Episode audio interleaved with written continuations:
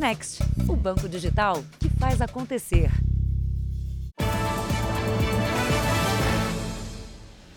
Olá, boa noite. Boa noite. O Jornal da Record começa com um alerta, principalmente aos idosos. Nesse ano, já foram registradas quase 14 mil denúncias de golpes contra pessoas da chamada terceira idade. Hoje, um senhor de 64 anos acabou perdendo 18 mil reais por aceitar a ajuda de um estranho em uma agência bancária. Um golpe comum que chega disfarçado de solidariedade, como mostram as imagens da câmera de segurança. A mulher se oferece para ajudar seu Moraes Alves, de 64 anos, numa operação do caixa eletrônico de um supermercado da Grande São Paulo. Ela foi aquele jeito simpático. Eu achando que ia ajudar, e acontece daí. Sem que o aposentado veja, a mulher troca o cartão e quando ele percebe a substituição, já era tarde demais. O golpe levou da conta, horas depois, 18 mil reais que ela não está estragando só a pessoa que ela fez ali o golpe. Toda a família fica abalada. Em vez de procurar fazer o bem, usar a inteligência dela fazer o bem, vai usar para derrubar as pessoas. Normalmente os golpistas agem em dupla, enquanto um troca o cartão, Olha o como. outro fica de olho nas senhas. Por isso, para especialistas em segurança, diante de um caixa, desconfie sempre de todos a regra, tanto para a questão por telefone como presencial, você só pode confiar em quem você conhece. Eu vou usar uma frase que os nossos pais falavam: não confie em estranhos. Nesse tipo de golpe, segundo a polícia, as maiores vítimas são mesmo os idosos por conta de uma maior vulnerabilidade e, ao mesmo tempo, menor habilidade com a tecnologia. De acordo com o painel Disque 100, só nos primeiros oito meses desse ano foram quase 14 mil denúncias de abusos patrimoniais cometidos contra idosos no país. Esse delegado explica que as modalidades são muitas e que aumentaram durante a pandemia. O ambiente virtual, o telefone, são aliados para os marginais praticarem os seus crimes. Todo estelionatário, o maior capital que ele tem é a habilidade de convencer, de enganar as pessoas. Veja agora outros destaques do dia. Diretor de empresa de medicamentos não responde a perguntas e CPI tem bate-boca entre senadores. Você é um ladrão picareta! Você é você, ladrão picareta é você! Empresário Luciano Hang é convocado para depor sobre a morte da mãe. Com presença via internet de presidente Bolsonaro, Augusto Aras toma posse na Procuradoria-Geral da República. Comissão da Câmara aprova texto base da reforma administrativa. E na série especial, mulheres do norte do Piauí encontraram numa planta da região a saída para superar a pobreza.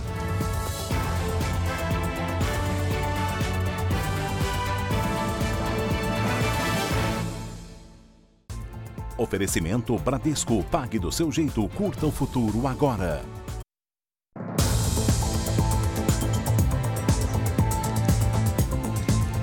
Três pessoas ficaram feridas num dia de confrontos entre a polícia e criminosos no Rio de Janeiro. Uma das vítimas é uma mulher e, veja você, foi atingida por uma bala perdida enquanto estendia a roupa no varal de casa. O tiroteio no meio do dia levou terror aos moradores. Criminosos usaram caminhões e queimaram barricadas para bloquear as ruas e dificultar o acesso da polícia. Foi bem no horário de saída dos alunos de uma creche e de uma escola da região. Nessa foto, crianças aparecem abaixadas para tentar se proteger dos disparos. Esse vídeo, feito em uma unidade de saúde, mostra pacientes e funcionários no chão. A intensa troca de tiros durou mais de uma hora e foi registrada por moradores. Segundo a polícia, o confronto começou quando policiais faziam patrulhamento de rotina e foram atacados por seis homens que estavam em um carro roubado. Eles revidaram. Durante o tiroteio, um policial militar foi ferido por estilhaços no ombro e já recebeu alta. Uma moradora também foi atingida. Luciene Gomes de Souza, de 45 anos, foi socorrida por vizinhos. A família conta que Luciene estendia roupas no quintal quando foi atingida por um tiro na perna e um disparo de raspão no pescoço. Ela está internada neste hospital, lúcida, e o estado de saúde é estável. A moradora estava em casa na hora do tiroteio porque se recupera de um acidente vascular cerebral. Só no mês passado, 11 pessoas foram vítimas de bala perdida na região metropolitana do Rio. Duas delas morreram.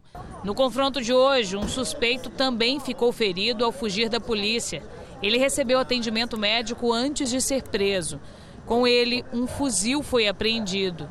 Durante a tarde, o policiamento foi reforçado na região da Vila Aliança, em Bangu.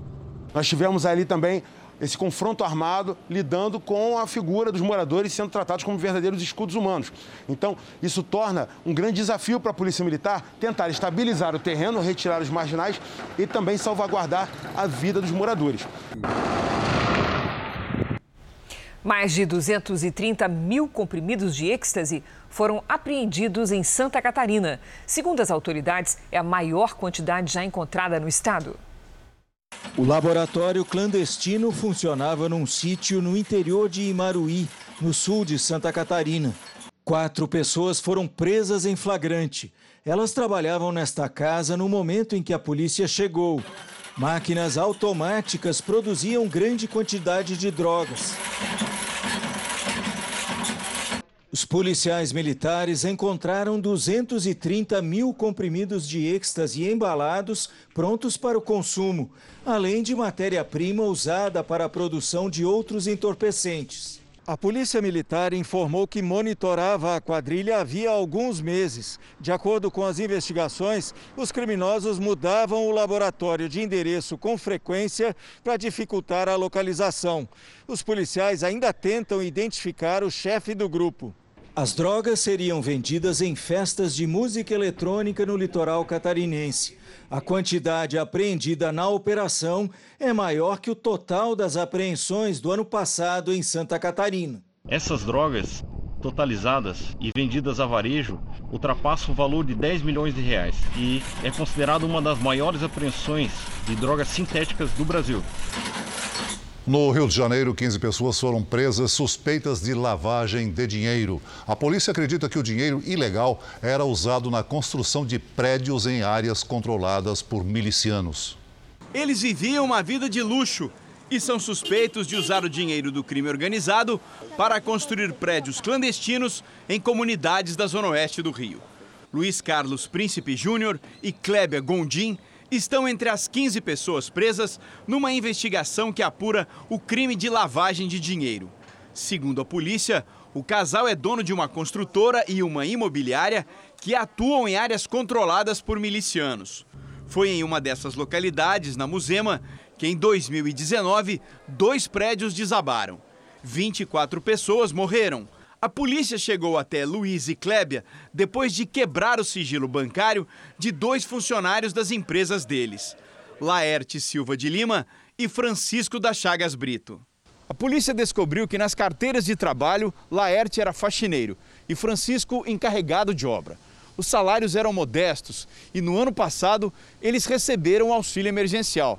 Mas a movimentação financeira deles chamou a atenção. Em um ano e meio, mais de 8 milhões de reais passaram pelas contas dos dois funcionários. Tentavam dar uma aparência de licitude esse dinheiro, como através de compra e, e, e venda de imóveis, criação de empresas de fachadas, colocando laranjas como proprietários dessas empresas, é, aquisições de criptomoedas. Laerte está preso, acusado de participar do chamado Escritório do Crime milicianos suspeitos de extorsões e mortes, entre elas o assassinato da vereadora Marielle Franco e do motorista Anderson Gomes.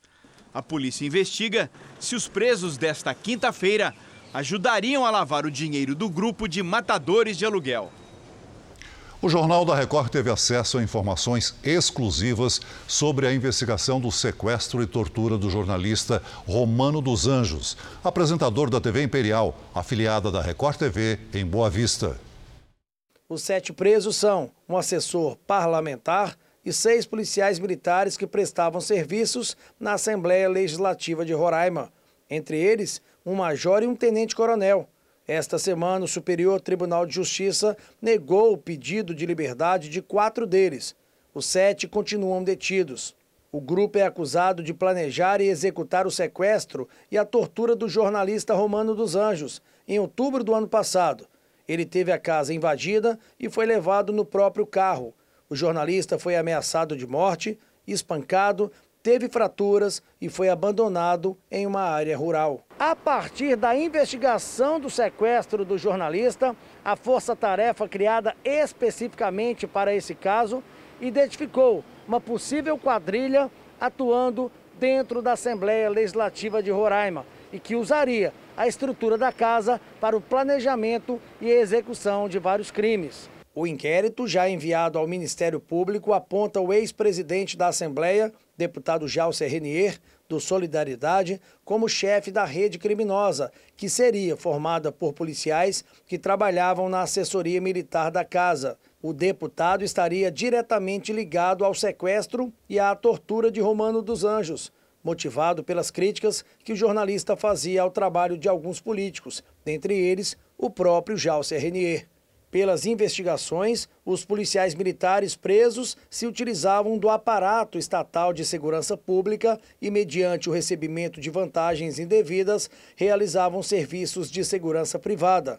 Além disso, teriam tido acesso indevido a informações de banco de dados da administração pública. Um policial civil afirmou em depoimento que, a pedido do coronel do grupo, monitorou veículos da Polícia Federal para avisar Jalcer Renier sobre eventual operação na Assembleia ou na casa do deputado. No inquérito, consta ainda que na semana da criação da Força Tarefa, o deputado, na companhia dos policiais investigados, chegou a pedir ao governador do estado o fim da investigação. Esta semana, o deputado se manifestou pela primeira vez sobre o caso em uma sessão na Assembleia e diz ser vítima de uma armação. Eu não acredito de maneira nenhuma nessas coisas que construíram e conspiraram contra mim. Se me perguntassem sobre os policiais que estão presos, que trabalharam para mim, reputo como os melhores policiais. Eu jamais faria isso, meus amigos. Vocês sabem que eu fui uma vítima. O deputado Jalcer Renier disse que a escolha dos policiais militares para a Casa Militar da Assembleia Legislativa segue critérios técnicos. A Assembleia Legislativa de Roraima informa que não teve acesso ao processo e lamenta saber do possível envolvimento de parlamentar e servidores da casa nos crimes. A Polícia Militar vai esperar a conclusão do inquérito para abrir os procedimentos administrativos referentes aos PMs supostamente envolvidos no caso. A defesa dos policiais não se manifestou. E hoje o Ministério Público de Roraima denunciou à Justiça o deputado Jauser Renier por suposto, suposto desvio de dinheiro na época em que presidia a Assembleia Legislativa do Estado. A Procuradoria-Geral de Justiça afirma que o grupo do deputado desviou mais de um milhão de reais dos cofres da Assembleia entre janeiro de 2015 e junho de 2016, através de fraudes em licitações. Essa é a terceira denúncia contra o deputado por suspeita de uso indevido de verbas. A assessoria de Jauser Renier informou que as acusações são falsas e que o deputado está sendo perseguido. O Ministério da Saúde voltou a recomendar que jovens de 12 a 17 anos sem comorbidades sejam vacinados contra a Covid-19. Em Porto Alegre, a vacinação não foi interrompida e o calendário está adiantado. A imunização dos jovens foi liberada porque um comitê formado por representantes do Ministério da Saúde, da Anvisa e da Fiocruz confirmou que a morte de um adolescente de 16 anos em São Paulo não está relacionada com a vacinação contra o coronavírus. Os benefícios da vacinação são maiores do que os eventuais riscos dos efeitos adversos da sua aplicação. Cidades como São Paulo, Rio de Janeiro, São Luís, Florianópolis, Recife e Manaus não interromperam a vacinação. Porto Alegre está entre as capitais que não acataram as recomendações do Ministério da Saúde. Por aqui, a vacinação de jovens seguiu normalmente e o calendário está bem avançado.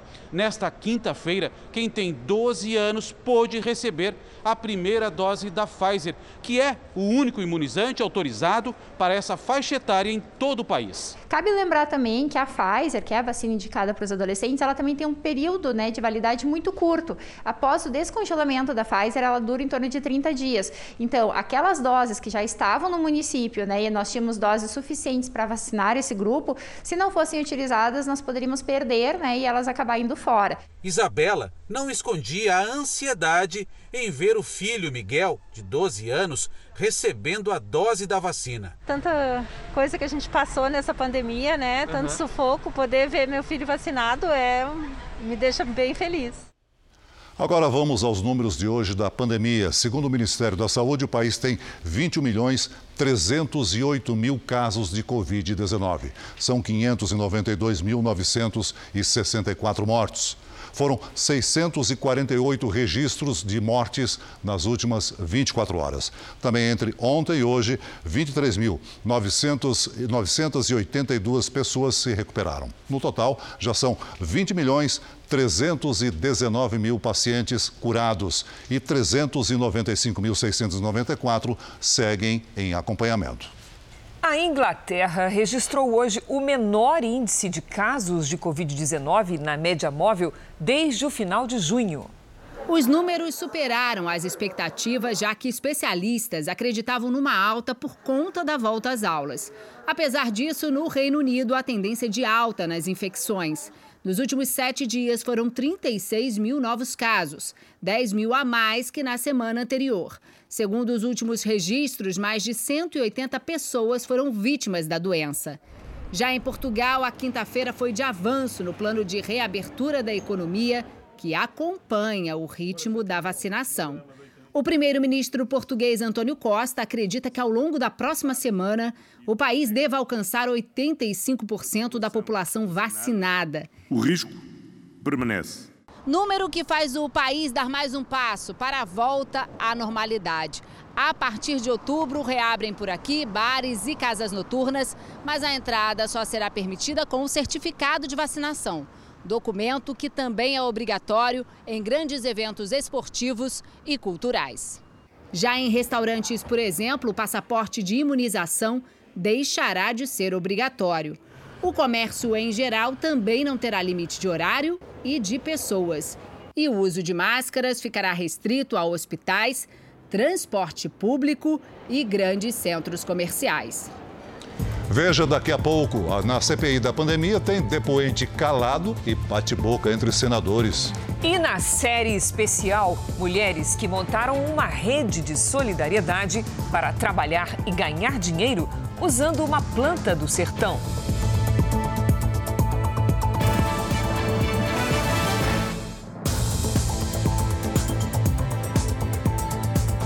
Um dos pratos preferidos dos brasileiros entrou para a lista dos ameaçados pela inflação com ingredientes mais caros. A pizza já começa a pesar no bolso. Dá para resistir à vontade que essa imagem provoca? Maluco total por pizza. Se puder, eu como duas, três vezes por semana. De cada forno, em qualquer cidade brasileira, sempre tem mais uma saindo. Todo dia, cerca de um milhão de pizzas. Quase 600 mil são consumidas só no estado de São Paulo. Me recordo com meus pais, a gente indo comer pizza. Era um, um programa de final de semana. Mas nem essa paixão dos brasileiros evitou que as pizzarias, como os restaurantes em geral, tivessem queda no faturamento na pandemia. Nos últimos meses, com a flexibilização das restrições de funcionamento, a situação vem melhorando. Mas ao mesmo tempo em que a volta dos clientes é um alívio, é preciso lidar com outro problema: a inflação dos ingredientes da pizza. De um ano para cá, a farinha de trigo subiu mais de 11%, os ovos, quase 10%, o presunto e outros embutidos, perto de 9%, e o queijo ficou quase 8% mais caro. Muitos desses ingredientes para pizza, né, como trigo ou milho, também são commodities, ou seja, eles são negociados no mercado internacional e têm o preço cotado em dólar. E tem também custo de energia. e de combustível para as entregas. Preço das pizzas, na média, subiu 8% desde o início da pandemia. O dono desta pizzaria diz que não dá para simplesmente repassar os aumentos para o preço final. Você tem de conversar com o fornecedor para ver o que, que ele pode melhorar em termos de prazo, é, parcelamentos.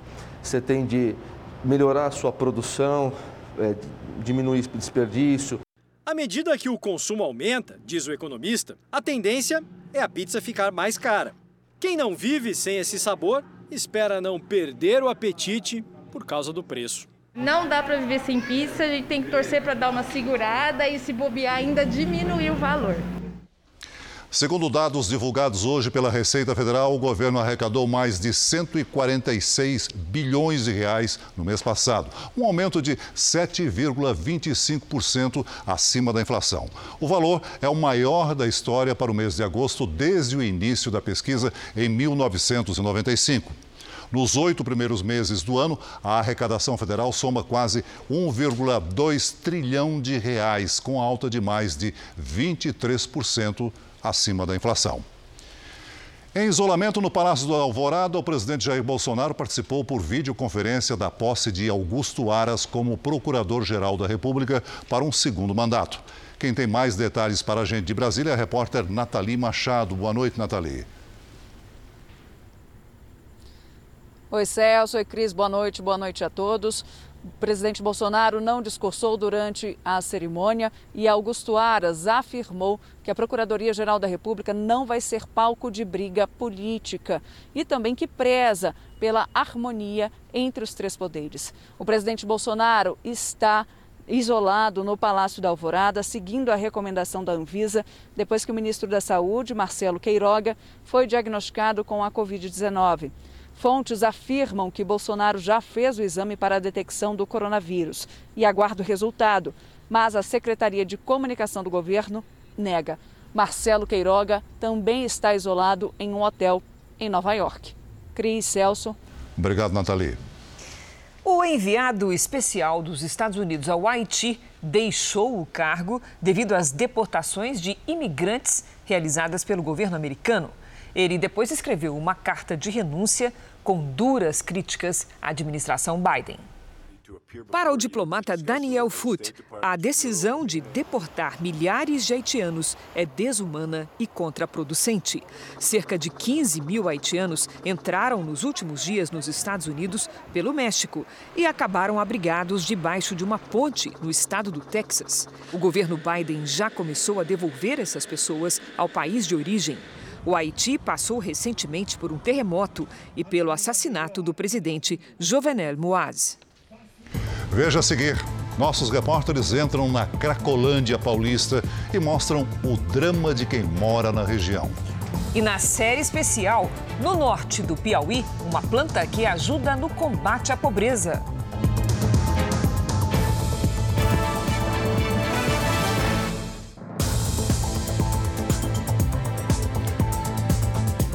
Há 30 anos, uma região no centro de São Paulo começou a ser ocupada por usuários de uma droga que, até então, mal era conhecida no Brasil.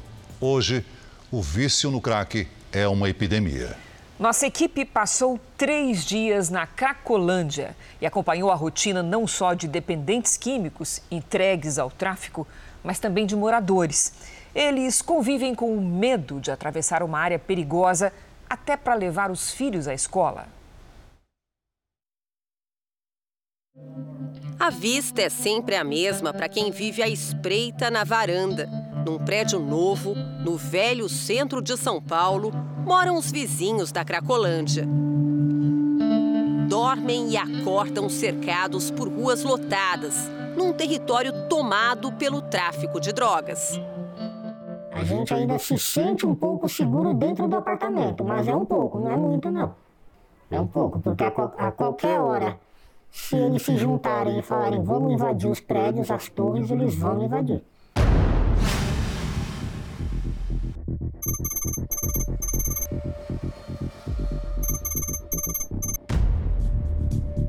A gente não tem aonde levar nossos filhos.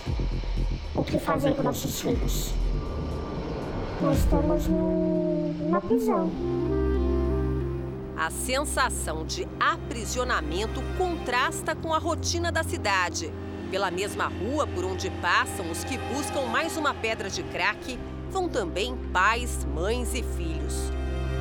Bem aqui, ao lado do condomínio, fica uma creche pública, inaugurada no ano passado. São 200 crianças matriculadas. Seguro um em cada braço e falo: fica junto de mim. Se vierem falar com você, desvia. E qualquer coisa que aconteça, se eu falar corre, é corre. Ninguém é capaz de prever os perigos do trajeto, mesmo com uma regra estabelecida entre dependentes químicos e traficantes: não atacar as crianças. No meio da multidão desordenada, quando elas passam, alguns gritam: lá vem um anjo. Que é para todo mundo saber que está passando alguma criança. Aí, normalmente, eles tinham que parar de fazer o que estavam fazendo por respeito à criança. Mas não é isso que acontece, né? Tem uns até que falam, ah, cala a boca, e falam palavrão. Outros não estão nem aí. A ideia sempre foi revitalizar esta área, atrair famílias para os conjuntos habitacionais e preencher espaços dominados pelo crime organizado. Mas a realidade é outra, bem distante daquela planejada. Hoje, os novos moradores dividem o cotidiano com quase duas mil pessoas sob efeito de drogas.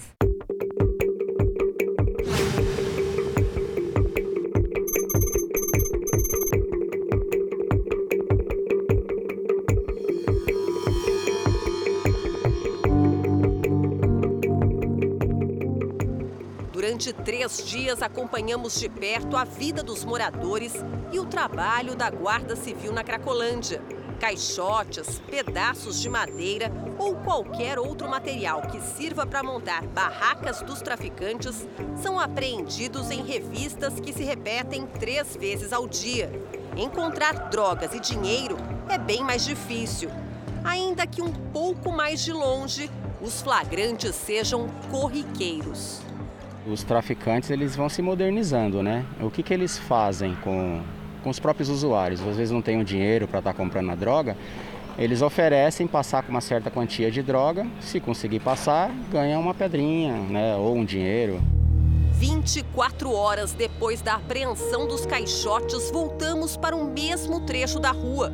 Do alto deu para ver que novas barracas estavam montadas na maior feira livre de drogas do país. Área do fluxo, onde o acesso é difícil, perigoso, vemos cartazes com fotos coladas por mães e pais cheios de esperança de reencontrar os filhos desaparecidos. E chega aí, mostra a foto. Ah, eu vi. Aí a gente vai. Nada. De longe, vimos o desespero de mais uma mãe. Elas são muitas e voltam todos os dias. Kátia quer encontrar Ana Júlia, de 21 anos, há duas semanas fora de casa. Ela fugiu com a namorada depois de uma briga. É a primeira vez que a senhora faz buscas aqui na Cracolândia? Não, não é a primeira vez. Eu vim há um ano e quatro meses, né? Que eu resgatei ela aqui, internei, ela estava internada, fazia dois meses que ela tinha saído da clínica. Que ela sempre pede ajuda, porém ela fala que ela é muito fraca e ela não consegue lidar com esse vício do crack. Kátia conseguiu mais uma vez. Horas depois de gravar esta entrevista, Ana Júlia e a companheira reapareceram. Exemplo que pode dar esperança à família de Bruno. Há 15 dias na rua, ele pediu para falar com a gente, num gesto de desespero por sua condição de dependente químico. Eu tenho de tudo para não estar aqui. Eu tenho família, eu tenho minha esposa, eu tenho minha casa. Jamais qualquer pessoa ia querer estar aqui, ó. Deixando sua casa, sua esposa, sua família, tudo. Mas esse vício aprisiona a gente de uma forma que não tem explicação. Quatro em cada cinco frequentadores da Cracolândia são como Bruno. E de cada 100 pessoas que a gente aborda, uma quer voltar para casa. E quando essa pessoa quer voltar para casa, a fórmula que eu te falo é a seguinte: a família tem que querer essa pessoa de volta. É o que Celina mais quer. Há um ano, Jean desapareceu. Ela acredita que o jovem formado em administração de empresas e que chegou a viver na Inglaterra seja mais um entre muitos ali. Ela tenta reconhecer o filho entre tantos rostos transformados pelo vício. Eu vou continuar à procura do meu filho. É aqui dentro da Cracolândia, é em todo lugar. Eu vou continuar.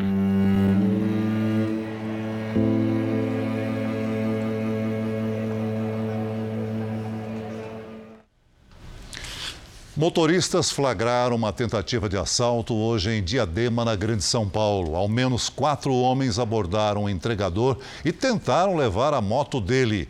A vítima reage para impedir o roubo. Um dos criminosos aponta a arma, que falha. Em seguida, um tiro é disparado. O motoqueiro avança contra os ladrões e consegue evitar o assalto. Ele não se feriu. Os assaltantes fugiram. Em Brasília, a CPI da pandemia ouviu hoje o diretor institucional da Precisa Medicamentos, Danilo Trento. Protegido por um habeas corpus, ele não respondeu a muitas das perguntas. Irei exercer o direito a mim, assegurado, e permanecer em silêncio. Senador, permanecerei em silêncio. Senhor senador, irei exercer o direito ao silêncio. Foi com a mesma frase que o diretor da Precisa Medicamentos respondeu a quase todas as perguntas dos senadores, já que tinha um habeas corpus do Supremo Tribunal Federal que lhe dava o direito de permanecer em silêncio em questões que pudessem incriminá-lo. Trento pouco falou da suposta relação dele em negociações com lobistas, integrantes do governo e outros investigados pela CPI. Afirmou que é amigo do dono da Precisa, Francisco Maximiano, mas não explicou se possui sociedade com o empresário. Admitiu ter se encontrado com o ex-diretor de logística do Ministério da Saúde, Roberto Ferreira Dias, e negou ter participado das negociações de compra da vacina Covaxin. Quando e como a Precisa Medicamento chegou ao Ministério da Saúde para tratar da Covaxin? Diretor de Relações Internacionais. É, senhor senador, como eu não participei das negociações da Precisa junto à Covaxin, eu não posso lhe responder essa pergunta. O Marconi Faria, o senhor conhece Marconi Faria? Sim, conheço. É, ele declarou aqui, é, alto e bom som nessa comissão parlamentar de inquérito, que o senhor é o verdadeiro dono, é o principal dono da Precisa. É verdade, é mentira o que o senhor fala sobre isso? Senhor senador, eu sou o diretor institucional da Precisa Medicamentos. Então é mentira dele. Segundo documentos apresentados pelo senador Eduardo Girão, Danilo Trento teria viajado em janeiro do ano passado a Las Vegas, acompanhado de parlamentares interessados em legalizar o funcionamento de cassinos do Brasil. A solicitação da viagem teria sido feita pelo senador Flávio Bolsonaro. Trento confirmou a ida aos Estados Unidos, mas se recusou a dar detalhes. Antes mesmo do depoimento terminar, a CPI aprovou a quebra dos sigilos de Danilo Trento. Ele também é suspeito de ter enviado mensagens ao lobista Marconi Albernaz com instruções para fraudar uma licitação para a compra de testes rápidos de Covid-19 do Ministério da Saúde. Os depoimentos da próxima semana já estão definidos. Na quarta será a vez do empresário Luciano Hang. Ele falará, entre outras coisas, sobre as circunstâncias da morte da mãe. A CPI suspeita que a certidão de óbito dela tenha sido alterada por profissionais da Prevent Sênior. Os senadores Renan Calheiros, relator da CPI, e Jorginho Melo, da Base de Apoio ao Governo, bateram boca na CPI. Tudo começou quando Renan atacou o governo federal em relação à negociação da Covaxin e Jorginho saiu em defesa do governo. Não grite. O senhor não, pode estar falando isso, isso, do presidente, o senhor não tem envergadura para falar isso. Vossa Excelência não pode me interromper. Presidente, ele não pode me interromper. Que é isso? Ele não pode me interromper. Eu posso interromper, o senhor não está falando a verdade. Interromper. Eu não permito que o senhor me interrompa. Ah, quem é o senhor para defender não o senhor presidente da República quando o senhor quiser. Aqui, não, os... na hora em que eu falo, não. Não foi ele que escolheu esses picareta. Quando eu acabar, Vossa Excelência pode falar, mas durante o momento em que eu falo, não aceita interrupção. Ah, não aceita, mas eu falo do mesmo jeito. Está aceitando ou não? Mas eu não aceito. Ah, vai pros quinto então. Ah, vá Vossa Excelência com o seu presidente. Ah. E com o Luciano Hang. O senhor não, não vai lavar a boca eu... para lavar do Luciano, ah, para falar do Luciano. Vá, Vossa Excelência, com seu presidente e com o Luciano Huck. Um empresário decente. Senhor presidente. Um homem honrado. Vamos vai lavar sua boca, vai. Vai lavar a tua, vagabundo. E vagabundo é tu, ah, ladrão. Vai lavar picareta. Tua, vagabundo. Senhor presidente. Ladrão, favor, picareta com o Brasil conhece. Interromper, provocar. Você é um ladrão, picareta. Você é você, ladrão, picareta é você. Nessa hora, os senadores deixaram seus lugares e quase partiram para as vias de fato, mas foram contidos pelos presentes na comissão e o depoimento foi retomado.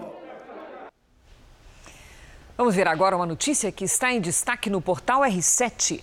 A vacina Coronavac, fabricada no Brasil pelo Instituto Butantan, reduziu em 90% as mortes de pessoas com mais de 70 anos pela Covid-19.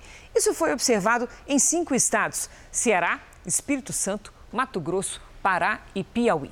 Nesses estados, a média de óbitos de pessoas com mais de 70 anos pela doença chegou a 148 por dia em 28 de março e caiu para 15 em 20 de agosto. Para ler esta e outras notícias, aponte a câmera do seu celular para o QR Code que aparece aí na sua tela ou então acesse r7.com. O telão do Jornal da Record traz agora o andamento da vacinação em todo o país. Somadas as aplicações da primeira, segunda e terceira doses, mais de 1 milhão 164 mil pessoas receberam a vacina contra o coronavírus nas últimas 24 horas. Hoje, o Brasil tem mais de 143 milhões 549 mil vacinados com a primeira dose e mais de 84 milhões 474 mil, observe quase 40% completaram a imunização. Em Minas Gerais, 14 milhões 563 mil pessoas tomaram pelo menos a primeira dose da vacina contra a Covid-19, o que representa, veja só, 68% do estado. No Ceará, mais de 64% dos habitantes já começaram o processo de imunização. São mais de 6 milhões de pessoas. No Paraná, a porcentagem de vacinados com a primeira dose atingiu quase 69%, o que significa que mais de 7 milhões 962 mil pessoas já se imunizaram. E no Pará, são 4 milhões 315 mil vacinados, o que representa quase 50% dos paraenses com pelo menos a primeira dose. No nosso portal r7.com, você pode acompanhar a situação de todos os estados no mapa interativo.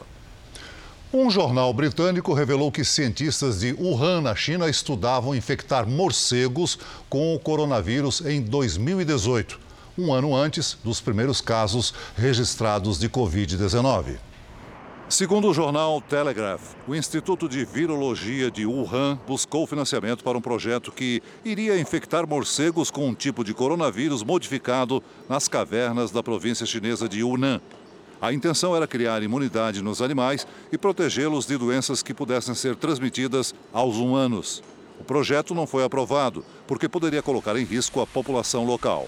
A China nega que a Covid-19 tenha surgido a partir do laboratório de Wuhan. A Organização Mundial de Saúde publicou um relatório inconclusivo sobre o assunto. O governo americano ainda investiga o surgimento do vírus na China. Aqui no Brasil, o corregedor do Tribunal Superior Eleitoral se reuniu com representantes das gigantes de tecnologia. Em pauta, os bloqueios dos repasses financeiros dos perfis investigados por supostamente disseminar conteúdo falso. Até agora, 11 plataformas são investigadas pela Polícia Federal por disseminar informações falsas contra o processo eleitoral brasileiro e publicações que pedem o fechamento do Supremo Tribunal Federal e do Congresso. As apurações estão em segredo de justiça, mas fontes do TSE e da Polícia Federal revelaram que um dos canais afetados tem 2 milhões e meio de inscritos e faturou 5 milhões de reais só no último ano com publicidade. O dinheiro bloqueado será depositado numa conta judicial. O tribunal decidirá como lhe será aplicado.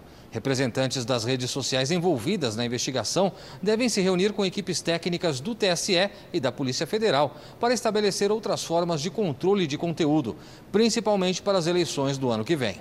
Hoje, o Corregedor-Geral da Justiça Eleitoral, ministro Luiz Felipe Salomão, recebeu representantes das plataformas digitais YouTube, Twitch TV, Twitter, Instagram e Facebook.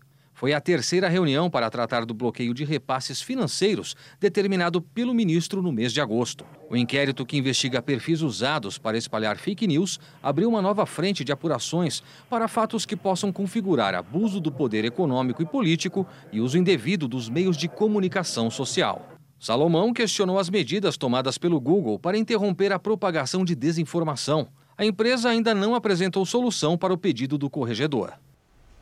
O texto base da reforma administrativa foi aprovado pela comissão que avalia o tema na Câmara dos Deputados.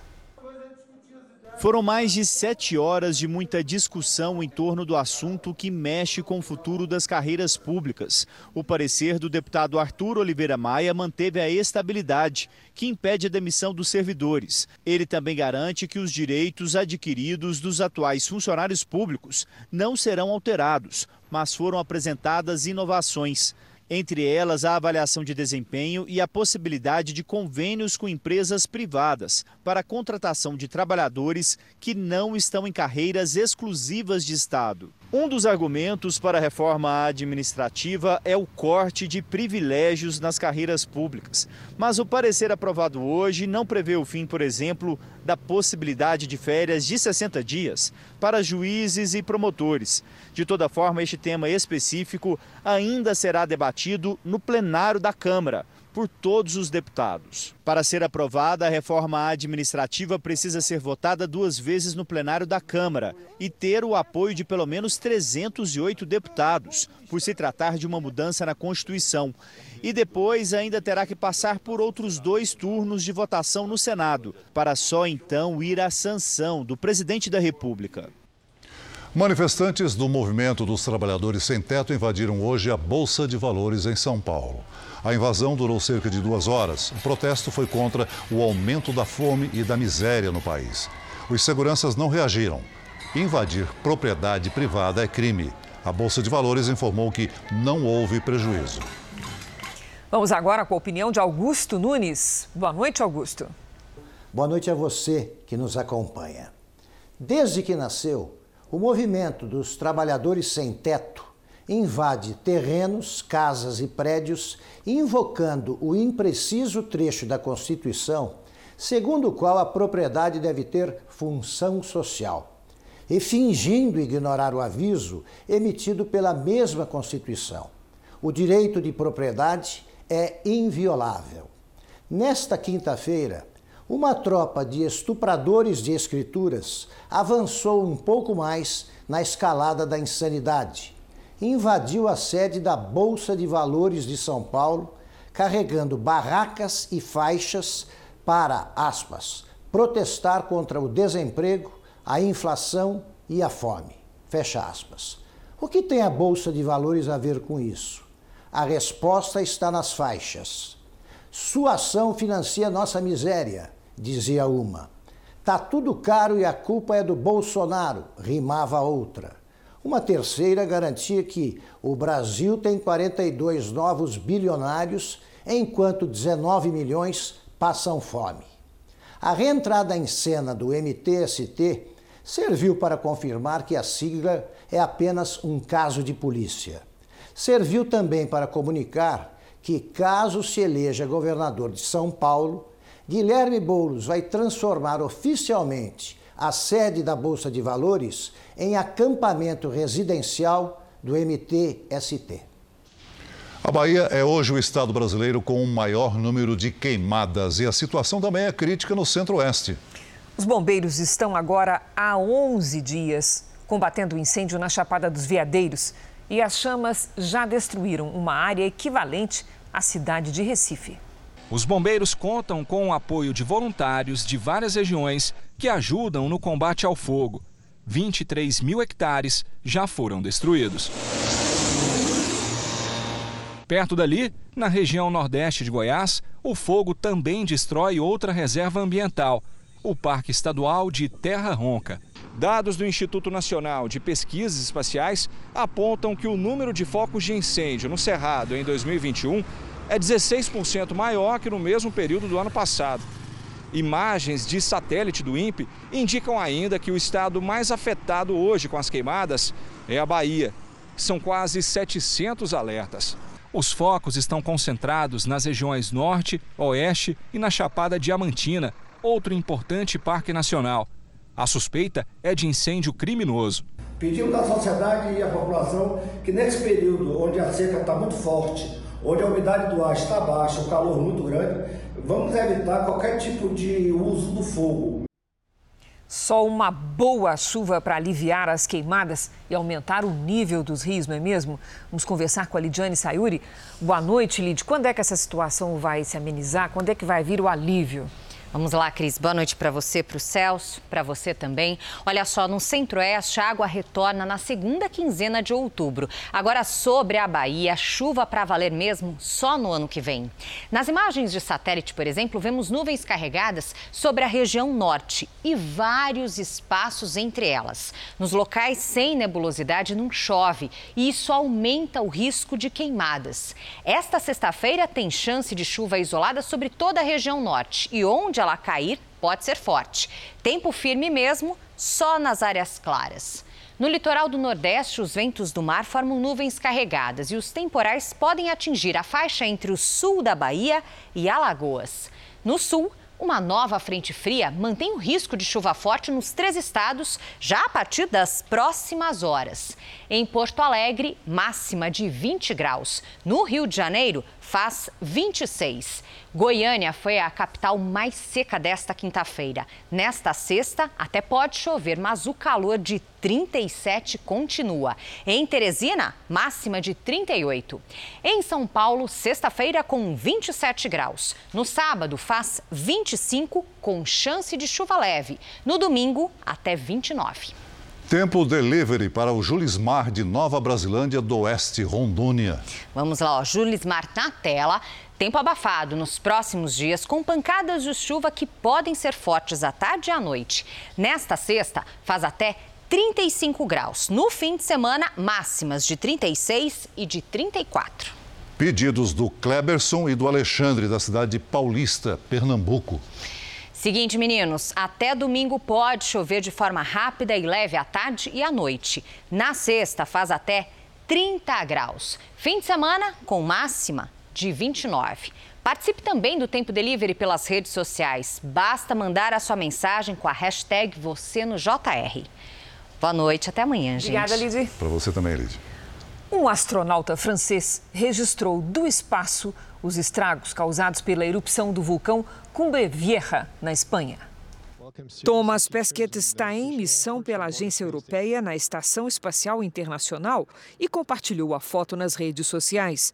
Imagens de satélite mostram a proximidade das explosões com as casas. Cerca de 200 foram destruídas. Já são cinco dias de atividade intensa do vulcão. Uma espessa nuvem de fumaça encobre a região, causando atrasos nos voos por conta da diminuição da visibilidade. Especialistas preveem que ventos levem as cinzas para Portugal e outros países banhados pelo mar Mediterrâneo. Organização e união. Foi desta forma que mulheres conseguiram desenvolver produtos feitos com a folha do agave. Na quarta reportagem da série especial dessa semana, a nossa equipe foi ao norte do Piauí conhecer esse trabalho. Lá, pirâmide não é golpe financeiro, é estratégia para ter uma vida melhor.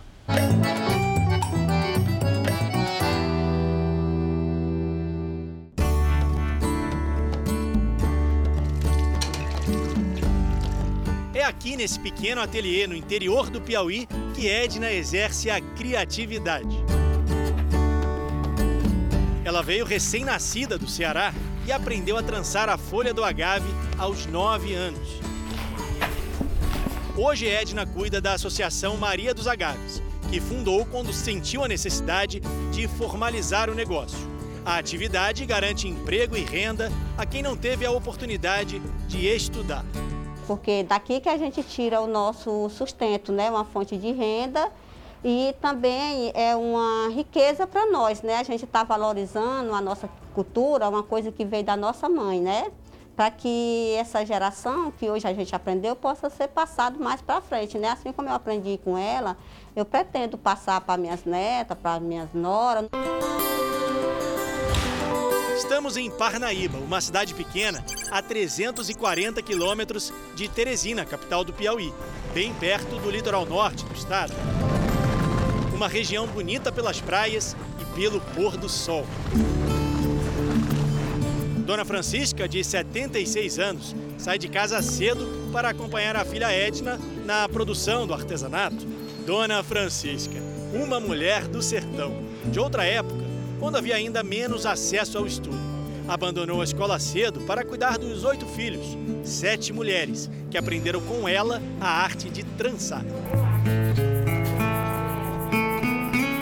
O artesanato nessa região é feito da folha do agave, uma planta que atinge mais de um metro de altura. Foi trançando a palha que Francisca conseguiu dinheiro para sustentar a família. Eu cheguei, eu fui morar na casa de um perto dos vizinhos que trabalhavam já. Aí me enfrentaram para eu entrar no trabalho e eu enfrentei. E aprendi, ensinei minhas filhas e fomos em frente. Fazer a trança que transforma a planta seca em decoração é um talento que descobriu muitos anos atrás. Tanto tempo que as mãos levam as marcas do trabalho repetitivo, mas nem as dores fazem Dona Francisca parar. Ai, meu amiguinho, dou-lhe com toda sinceridade. Eu não passo um minuto nem do dia nem da noite que eu não sinta dor. É dor no meu corpo todo. E por que que a senhora continua fazendo artesa- artesanato mesmo com dor? Porque é o costume. Quando eu paro de fazer meu artesanato, eu fico mais doente que o que eu sou. Não tenho jeito de deixar. Com os 300 reais que ganha na venda do artesanato, mais a aposentadoria mensal, Francisca paga as contas da pequena casa onde mora, longe do centro de Parnaíba. Realidade dura que se repete na casa da Luzia. A idosa foi diagnosticada com um tumor na coluna.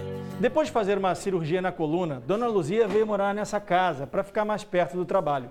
Tudo é muito simples, mas a mudança melhorou a vida da idosa, que vai a pé para o ateliê. A caminhada ficou mais curta. Dona Luzia encontra no artesanato uma maneira de curar a depressão. A trança foi a terapia que precisava para esquecer a dor. E quanto mais ela trança a palha do agave, maior é a vontade de viver. A idosa não é de muitas palavras, mas a história dela fala por si. Luzia virou parte da família. Aqui no norte do Piauí, o artesanato é como um coração de mãe, sabe? Sempre cabe mais um. E essa convivência é uma maneira de superar os desafios. Eu me considero com elas como uma pirâmide. Sempre que uma tem um problema, a outra tenta ajudar. Sempre que uma está precisando de uma matéria-prima, a outra ajuda, é uma tinta, é um desenho e assim. Edna montou a associação que reúne as artesãs na porta de casa. Ela nem precisa sair para trabalhar, é o home office do sertão. A associação funciona há 15 anos e ajuda a manter essa antiga tradição. Também é uma maneira de dar a essas mulheres uma oportunidade. As artesãs que produzem são as mesmas que vendem as peças. Um colorido atrativo para gente de todo o Brasil. Mas na pandemia do coronavírus, a noção de tempo mudou. Conseguir a matéria-prima ficou mais demorado. Edna nem se importa se uma peça agora vai levar mais de 10 dias para ficar pronta, desde que o trabalho seja feito em equipe, porque é isso que faz essas mulheres seguirem em frente, mesmo diante de tantas dificuldades.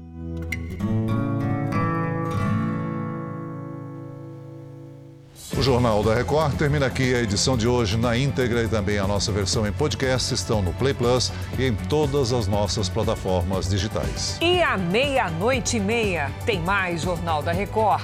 Fique agora com a novela Gênesis e a gente espera por você amanhã. Até lá. Boa noite e até amanhã.